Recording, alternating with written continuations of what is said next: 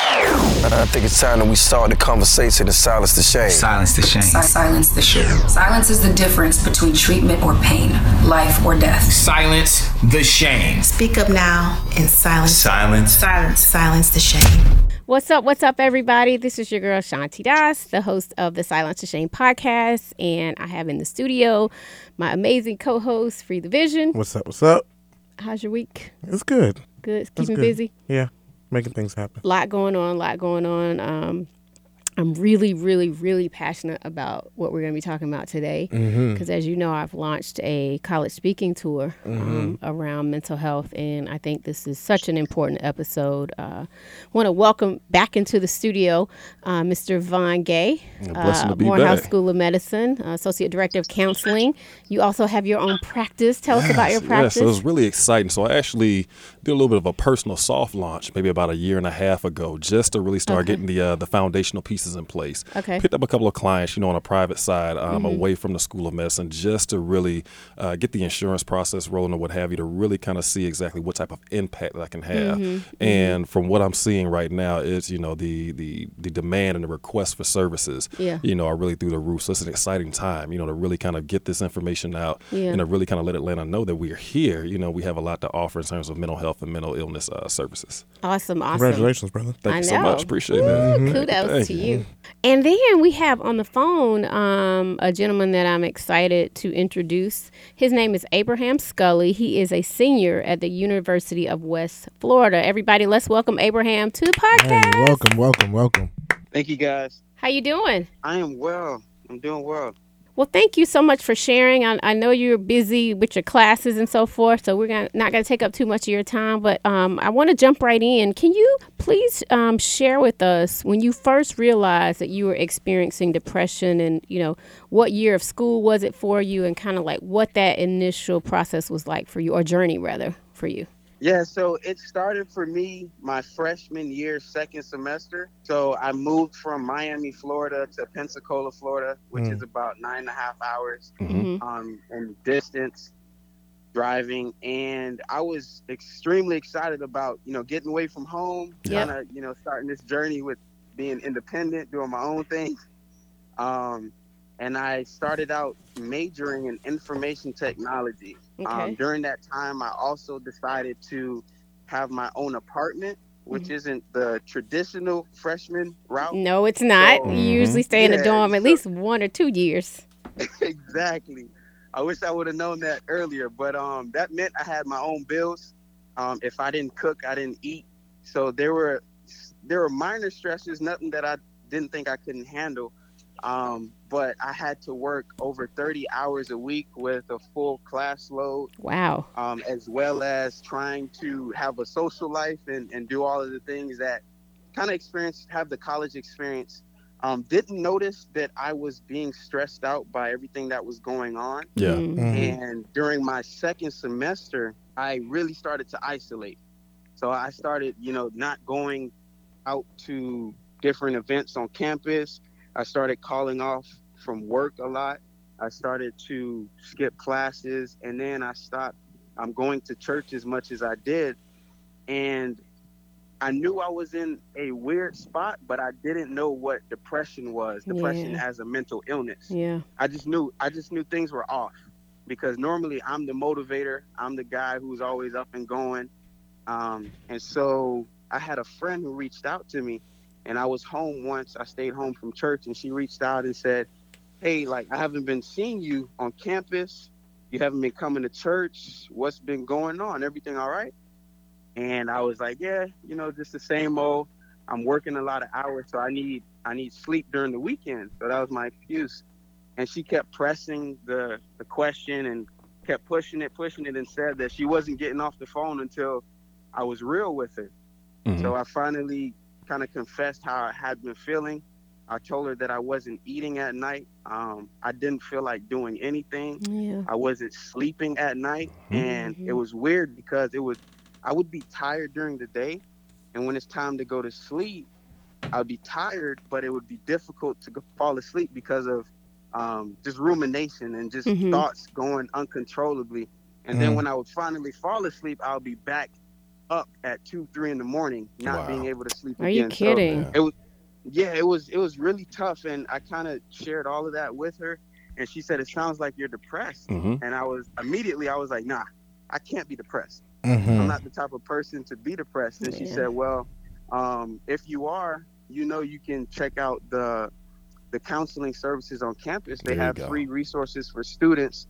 And I was like, whatever. And we kind of got off the phone. And about 2 weeks after that conversation, I got to a really desperate place to where I was mad that I couldn't get back to my normal self and didn't know what to do. So I said, well, I'll just check out the counseling center and see if they can help. If they can, then that's better than me just sitting in this funk.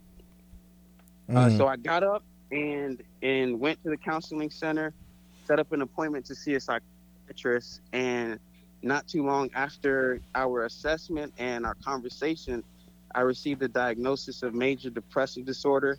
I was put on antidepressants, and it was also suggested that I start seeing a therapist. And in that moment, it was bittersweet for me because I was excited to know that what I was going through was an actual thing, which meant I can actually get through it. Absolutely. Instead of me just going crazy, because for a long time I thought I was just going crazy and I was losing my mind. So it was good in that part, but the bitter part was that I couldn't figure out how I even got here and how I allowed myself to get so low. So that's pretty much, in a nutshell, what I went through during my freshman year, and then kind of led to medical withdrawal. Mm-hmm. So hold on one second. I want to come right back to that. First, let me just say to you, thank you for being so brave to, one, share your story publicly with us. I know you've been opening up and sharing a lot, and you have your own initiative, which we'll talk about once we're done with the podcast. But I'm just so proud of you, especially being, a person of color. We know how hard it is in our community to talk about it and share. I just want to throw a quick question to our licensed mental health professional that's in the room. Yeah. Vaughn, can you tell our listeners, because again, this topic is around college depression. Right. What exactly is depression, and what impact are professionals seeing on millennial college students? Okay. So number one, depression is a very serious illness. It's a physical illness that a number of individuals experience. It's not necessarily, it has a lot of different symptoms, so it's not just sadness. It's not periodic sadness. Depression is literally a shift in your lifestyle to where you are unable to engage in your daily daily life activity, simply because our level of energy, and our desire and our motivation is just not there. All right. And it's typically, it's caused by a lot of social factors, but it leads to a physical shift in the secretion of chemicals within our brains. And that's where we have that inability to be able to move. And so some of the things that we're seeing and working at Morehouse School of Medicine and working on a college setting, some of the things that we're seeing just in students in general are a lot of things that Abraham really discussed, not being able to get motivated to go to class, having issues with maybe some issues at home, even kind of seeing some things with social media really having an impact on, some of our younger students. And so these things are really kind of causing a shift in individuals' perception of themselves, their self-worth, their self-value, and those social issues, those social ills are really starting to have an impact on the physical health. And that's where depression kind of comes all together in one cornucopia. That's right. I want to read some stats here. 1 out of every 4 college students suffer from some form of diagnosable mental illness. Absolutely. Suicide is the third leading cause of death amongst people ages 15 to 24, and the second leading cause of death in college students ages 20 to 24. Now, we actually took this information off of a website. Bree, can you read that? That comes from psychocentral.com. Okay, yes. So we always like to make sure we give credit to the source where we're getting this. Excuse me, Psych Central. Psych Central. Okay, great. Because we always also want to make sure that we can lead our listeners back to the source if they want to get more information. Also, some signs and symptoms of depression for college students include persistent sadness, anxious or empty mood, feelings of hopelessness, pessimism, feelings of guilt, worthlessness, helplessness, loss of interest or pleasure in hobbies and activities, decreased energy, fatigue, being slowed down, difficulty concentrating, remembering, making decisions, difficulty sleeping, early morning awakening or oversleeping, appetite or unwanted changes, thoughts of death or suicide, suicide attempts, restlessness, irritability, persistent physical problems such as muscle pain. And this information was taken from the NIMH.gov site. And Abraham, you said a lot of those symptoms that I just read. I mean, it's almost like textbook, hearing him and then actually reading some of these signs and symptoms that we actually have on a postcard that we distribute when we do a lot of our college talks. Mm-hmm. Wow. And also, I heard him saying, I wanted to ask this for listeners who just would be completely oblivious, right? What would you say, Vaughn, is the difference between major depressive disorder or, I think that's what you said, right, Abraham? Correct me if I'm wrong. Yeah, major depressive disorder. Okay, so major depressive disorder, and then what I guess the average person might just say is like, I'm depressed, or this is depression, or I'm experiencing depression. Or clinical depression. So actually, let me give you four different examples of depression that we actually have, all right? So you do have major depressive disorder, which is like discrete episodes. You can really kind of pinpoint exactly, you know, the foundation of some of the causes that led to depression, and it's defined within a certain time period, right? Okay. You're looking at, you also have persistent depression, which is a chronic low-grade depression that eventually does get better. And so this is not something that may be clinically diagnosed, but it's something that, you know, your friends or your family members kind of notice a shift in your behavioral pattern. Mm-hmm. You're losing that interest in certain things, but it's not a complete loss. You do have seasonal depression, and seasonal depression is not necessarily based on our season, spring, you know, summer, winter, fall, but maybe certain seasons within your life, okay? And so what Abraham described moving from Miami to West Florida, University of West Florida up in Pensacola, that's a seasonal shift. And so you're completely separating from your family. You're getting into a new environment. And so we have expectations of what's going to come, you know, with something like going to college, and then the reality, the perceptions of reality. And we're talking about young folks that were literally in high school the year before, and now they are being cast off to become adults, and they have this understanding of what they're supposed to be doing. And when those expectations may not be met, then that's when the sense of purpose and value and self-worth starts to decrease somewhat. And then finally, you have psychotic depression, and this is the most severe kind. And this is coupled with delusions, hallucinations, and these are individuals that may actually need inpatient treatment because there may be some additional things kind of going on. Thank you for that, Vaughn. I want to go back to Abraham. Number one, again, I'm proud of you that you went to get the help that you needed. Right. Kind of walk us through again what it was like for you. Did you ever feel ashamed that you had to start taking medication, and how did the medication make you feel? And also, at what point were you able to wean yourself off, or did you stop taking the medication based on the recommendation of your doctor? Yeah, so definitely felt ashamed. Not even just for the medication, but just that I was going through what I was going through, because I felt like I was weak or not able to handle life. Mm-hmm.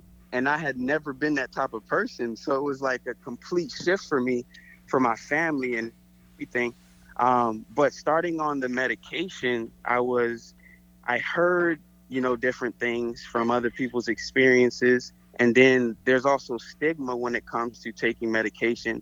And so there was always that fear in me of me possibly being dependent on the medication and getting addicted and never being able to come off. So that was always there. But also there was a feeling of hope, because I was like, if I can take these, I can at least get to a point where I can get out of bed. There you go.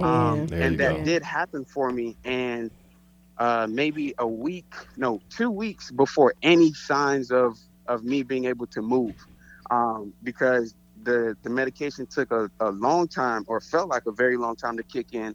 When it finally did, I did feel like I was getting back interest into certain things. A lot of times it takes 30 days. It does. Do you think it was at least 30 days or longer for you?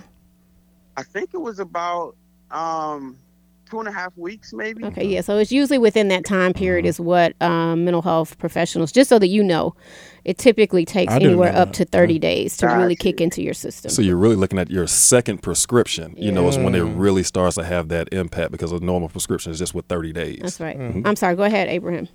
Got you. So once it did kick in, I was good for maybe a week. And then the depressive symptoms came back. And so I went to my psychiatrist and set up an appointment, and we did our check-in, and I told her, hey, for some reason I'm back to where I was. she said, well, this is normal. What we'll do is we'll kind of increase the dosage a little bit, and then we'll give you a new dosage and you try this, and then you'll feel better. So I did that. We did increase the dosage, started on that. And then a week after, back into the same position. So I went back and let her know. We switched the medication again, started feeling better, and then went back. So after going back to the psychiatrist again, she added a booster to the antidepressant that I was taking. And at that point, I had already made up my mind that I'm done. I'm not taking the medication anymore. Yeah. But were you seeing a therapist? What did you couple medication with therapy? Yeah, I did. Okay. So at the same time of taking the medication, I was now able to, express what I was feeling. Mm-hmm. So that was good because I was able to kind of get it out. Mm-hmm. So the medication helped with that part. But after the last visit with the psychiatrist, I made up in my mind before meeting with her that I was done. And she said that this is what she wants me to do. And I was like, yeah, I'll do this and I'll go pick it up and blah, blah, whatever. Went and I got it, but I decided, and I remember the date. It was October 15th, 2015.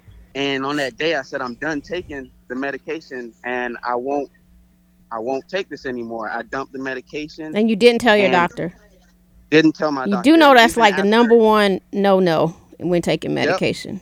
Yep. We just need our listeners, if there are any college students listening, do not stop taking it abruptly. But go ahead and finish your story. Yeah, so the right thing to do is actually to taper off with the... Right. Or wean off is what they call it. Yeah, so that's what I didn't do. And the thing is, I was fully aware of the withdrawal symptoms. Mm-hmm. But just because of the type of person I am, like I consider myself pretty rebellious and kind of doing what I want to do. So I was aware of the symptoms, and I was aware that I would possibly struggle with suicidality. Mm-hmm. And I said a prayer that day, and I said, whatever happens, I just want God to kind of protect me, and I'm going to do whatever it takes to get well without the medication. And I took a holistic approach. Not too long after coming off of the medication, cold turkey, I did start to experience suicidal thoughts, mm-hmm. and very difficult, like worse. It was the worst that I'd ever felt in my entire life. Yeah. I was so scared that I wasn't okay with being by myself, because I wasn't sure whether or not I would act on the thoughts that I had. So by that time, I made a decision that I would leave school and be around my family, go back home. I know they didn't understand depression or mental illness, but it was better than being away where I didn't really know people like that. Mm-hmm. I went to the dean, did a medical withdrawal, dropped all my classes, and drove home, was home for about 2.5 months. And it was even difficult being home and just the shame of that, because I have younger siblings. And mm-hmm. to know that, I started this college thing and I couldn't finish. Mm-hmm. It's just, it was hard for me mentally in that place too. And then while I'm being home, I'm in the bed. While I'm home, I'm not even doing nothing. So. And I felt like I couldn't. So that was a hard part. And then the stigma as well. But I continued in therapy. Even while I was home, I just stopped the medication, and I got to a place where I was well enough to start back with my classes. Abraham, I was going to say, it's so important that you're being authentic right now, because we have so many college students and college age young adults that are on psychotropic medications and really don't understand how they're completely different from your regular medication. And so like a Tylenol, you have an expectation you take two, it'll get rid of the headache right then and immediately. But the psychotropic medications do a lot in terms of restructuring the balance within your brain. And what happens is when we take ourselves immediately off of them cold turkey, a lot of individuals actually go and start self-medicating, which can be one of the worst things you can do. Having alcohol, maybe using marijuana, using other prescription pills that may be, recommended by friends or what have you, And so kind of talk about how you were able to stay away from that space and self-medication, but really kind of continue to, have the mentality that you wanted to get better from a mental health perspective. Yeah. So I actually didn't stay away from self-medicating. Okay. I didn't even get to that part. But before the medical withdrawal and even after, I started drinking heavy, and not just a beer or two, but actually started with wine. And I would finish pretty much a whole bottle of that. Wow. And then kind of graduated to rum, which is about 60% proof. Mm-hmm. And I was downing that, trying to kind of numb the pain and stop feeling how I was feeling, and then stop my thoughts from racing. That was the main thing. Like my head was going to explode. Right. So I actually didn't refrain from self-medicating. I was doing that, and also at the time smoking Black and Milds. Okay. And that kind of eased what I was experiencing for seconds, just seconds. Right. And then it would go back to it. So that was that part. But back to when I was home, I was well enough to get up and go back to classes. I wasn't 100%, but I was to a point where I was like, I gotta finish what I started. Mm-hmm. I can't stay home, and got back in my car and went back to school and continued in therapy even then at that point, and just working towards mental wellness and emotional wellness for me. Gotcha. Wow. Wow. What a journey, and your transparency. Very like you don't understand how much that you are going to be able to help. When we're really going to try to get this podcast out to, a lot of students. Vaughn, I just want to ask you, what do you think is being done on college campuses? Because obviously you work for Morehouse School of Medicine, right, but you also, I know, counsel students that Absolutely. Are on campus there. And we do know that the rates of depression and anxiety and suicidal ideation are on the rise. Mm-hmm. There was an article that I read just in 2017 on statnews.com that, talks about how colleges across the country are failing to keep up with the troubling spike in demand for mental health care. Right. So a lot of the resources don't meet the need right. on so many of these colleges and universities, whether they're predominantly white universities, historically mm-hmm. Black colleges, so no one is immune to this, right? Right. No Absolutely. Matter what Absolutely. Race, ethnicity, I think all students, even at the graduate level, because we saw where an undergraduate and a graduate student at Georgia Tech University in Atlanta, Georgia took mm-hmm. their own life Exactly. in the month of December. So, what do you mm-hmm. think is going on in terms of a lot of these campuses trying to take a more serious approach, if you will, to add additional funding, a proactive approach mm-hmm. to adding funding and other resources on campus? And then after he finishes, Abraham, I'd like for you to talk about some of the work you're doing, as well as the organization Active Minds, because I know you work with them as well. I like the title. Yeah. So let me just first off by saying the need is not being met holistically. Mm-hmm. we need more practitioners, more resources, more individuals that understand that mental health is not a unique population and is not a unique thing Sure. that only certain people experience. Yeah. Every single person that is living, has physical health and mental health. There's right. no separation of the two. So the need is not being met. As a somewhat older millennial, it's really unique that I'm in a position to work with college age students that are in the same generation. I can honestly say that we are taking our mental health, very seriously, mm-hmm. And wellness is embedded in everything that we do, from self-care mm-hmm. to mindfulness to, starting to open up a lot more and being more vulnerable, so at specifically where I work, we have developed a little bit of a wellness approach and a wellness initiative. So all of our incoming students receive personality assessments that really give us an understanding of who they are as people, and also give them some personal information so that they know exactly how to do this whole med school process, how to interact with different personalities, et cetera, and also to know what some of the triggers and warning signs for them personally are. And then we also have support groups, men's support group, women's support groups.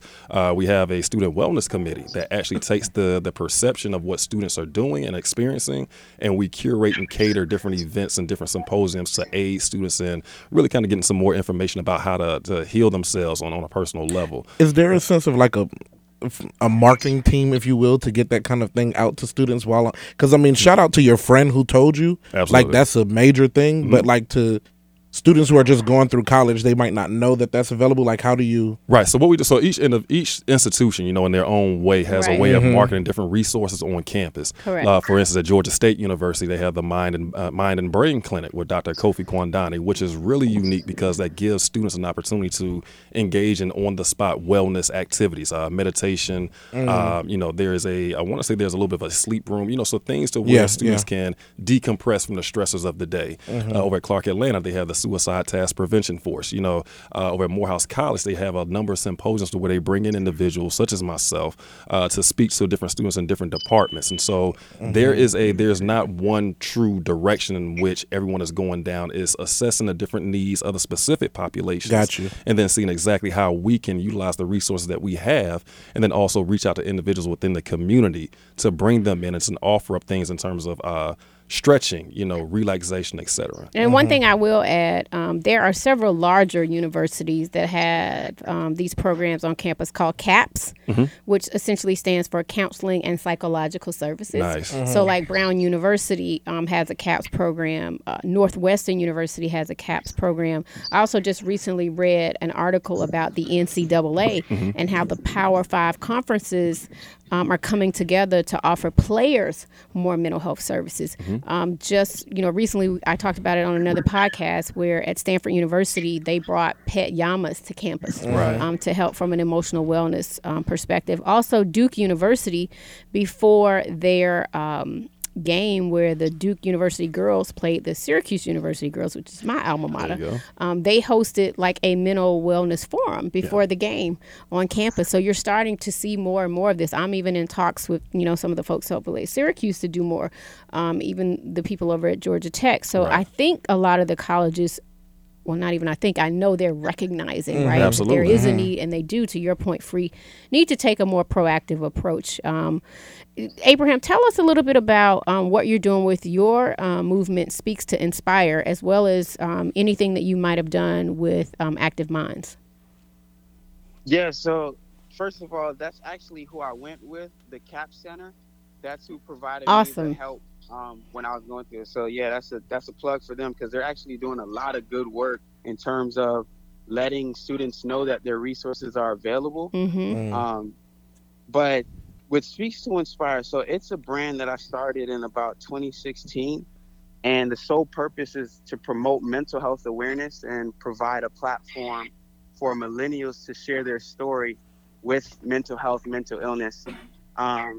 And then also directing students to resources, whether it's locally or over social media or whatever the case is, just kind of getting them to the resources that they need and providing motivation as well.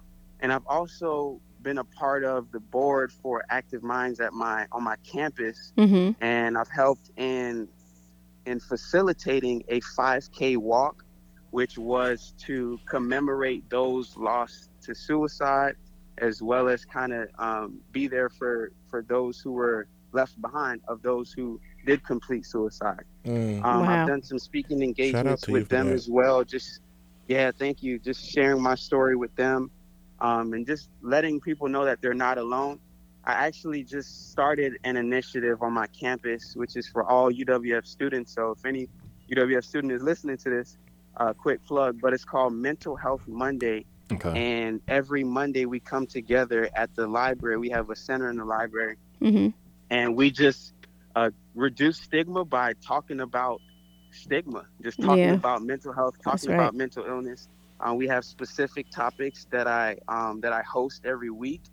Today we're going over good stress versus bad stress, and just opening up the conversation as it relates to mental health, so that the stigma isn't as strong, which is keeping students from getting the help or voicing that they are struggling. So that's a couple of the things that I've been doing. I'm also trying to get to the Active Minds National Conference this March. So that's in the works as well, to get in contact with even more mental health advocates, professionals that want to build a mental health culture and kind of reduce the stigma and encourage conversation. So I'm looking forward to doing that in March. Well, we are certainly proud of you at Silence the Shame. And just personally, I thank you for all of the work that you're doing. I applaud you on taking control of your life and getting the help that you needed during college, which can be a very difficult time to even admit that you need help. So, you know, we certainly want to continue to amplify your efforts and uplift your messaging and story.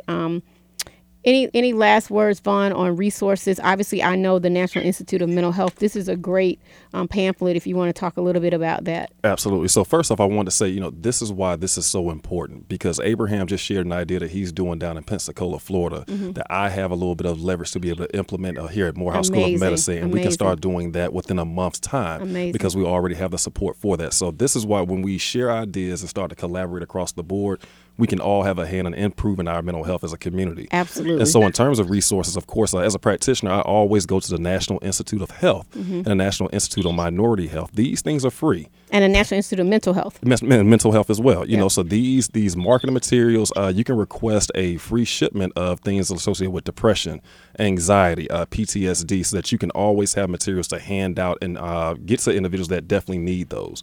But also, I always say, you definitely want to follow different social movements that are here to really kind of provide some mental health education similar to Silence the Shame. We have the Mental Health Alliance, of course, the Department of Behavioral Health and Developmental Disabilities, and just any type of mental health practitioner, that's working in the field. They're always, available to offer free consultations and to provide a level of mental health education. One thing I also wanted to note was that the college scene in Atlanta, and I have to give them kudos, they've actually had a number of us out to different schools to do a lot of presentations. So I had the privilege of working at Clark Atlanta and Spelman and Morehouse, of course, with me being in the vicinity, but also at Georgia Tech with the Black Graduate Student Association. And I will also be working with Emory Laws program this week and doing 2 presentations on mental health. So this is prominent and this is prevalent. And now, the institutions are now starting to acknowledge and realize how important having these conversations are. So this is really exciting for us. Yeah, we're excited to be a part of this movement and to certainly help, so many people, especially students at the college and collegiate level. I also want to list the National Suicide Prevention Lifeline. If you know someone that's in crisis where the depression has turned to suicidal ideation and they are threatening to harm themselves, please have them immediately call 1-800-273-TALK. Again, that number is 1-800-273-TALK. Also, the Crisis Text Line organization is an amazing resource. It's available 24 hours a day, 7 days a week. Mm-hmm. You can text the word silence to 741-741 and immediately be connected to a counselor if you're in crisis, and then they can further help you get help within your local area. Also, shout out to Active Minds. Know a lot about them, but hadn't done a ton of work with them, but they're doing some amazing work at the collegiate level in terms of overall emotional health and wellness and advocacy and education. So I just want to thank you again, Abraham, for being on the show. Can you tell our listeners how they can follow you on social media? Yeah, so my personal page is @AbrahamScully. And that's LLEY for Scully. And then for my brand, Speaks to Inspire, is just @Speaks to Inspire, the number 2. And then I'm on Facebook as well. That Speaks to Inspire. And that's about it. Right. And lastly, I forgot to add that we are ramping up our Silence the Shame College Ambassador program again. So we will be having college ambassadors both on HBCU campuses as well as some of our larger colleges and universities around the country. That's great. Yes. So this has been a wonderful, wonderful podcast with so much good information shared. This is episode 22 on college depression. I am your host, Shanti Das. I am Free the Vision. Please make sure that you listen, subscribe, rate, and comment. And review. And share. And share it, mm-hmm. yes. We want to make sure that we're able to get this podcast and other information out. Vaughn, thanks again for being on the show. We appreciate you. If you know anybody that needs help, please, sometimes they just need somebody to listen to them, and then you can encourage them to get the help. But definitely don't be silent. We have to help to erase the shame and erase the stigma. That's why we exist. And helping to eradicate shame and stigma. So this is the Silence the Shame podcast. Please make sure you take time, save a life, and silence the shame. If you or anyone you love needs a hand, please shine light on the darkness. Spark the conversation. It's time we silence the shame. Let's talk about it.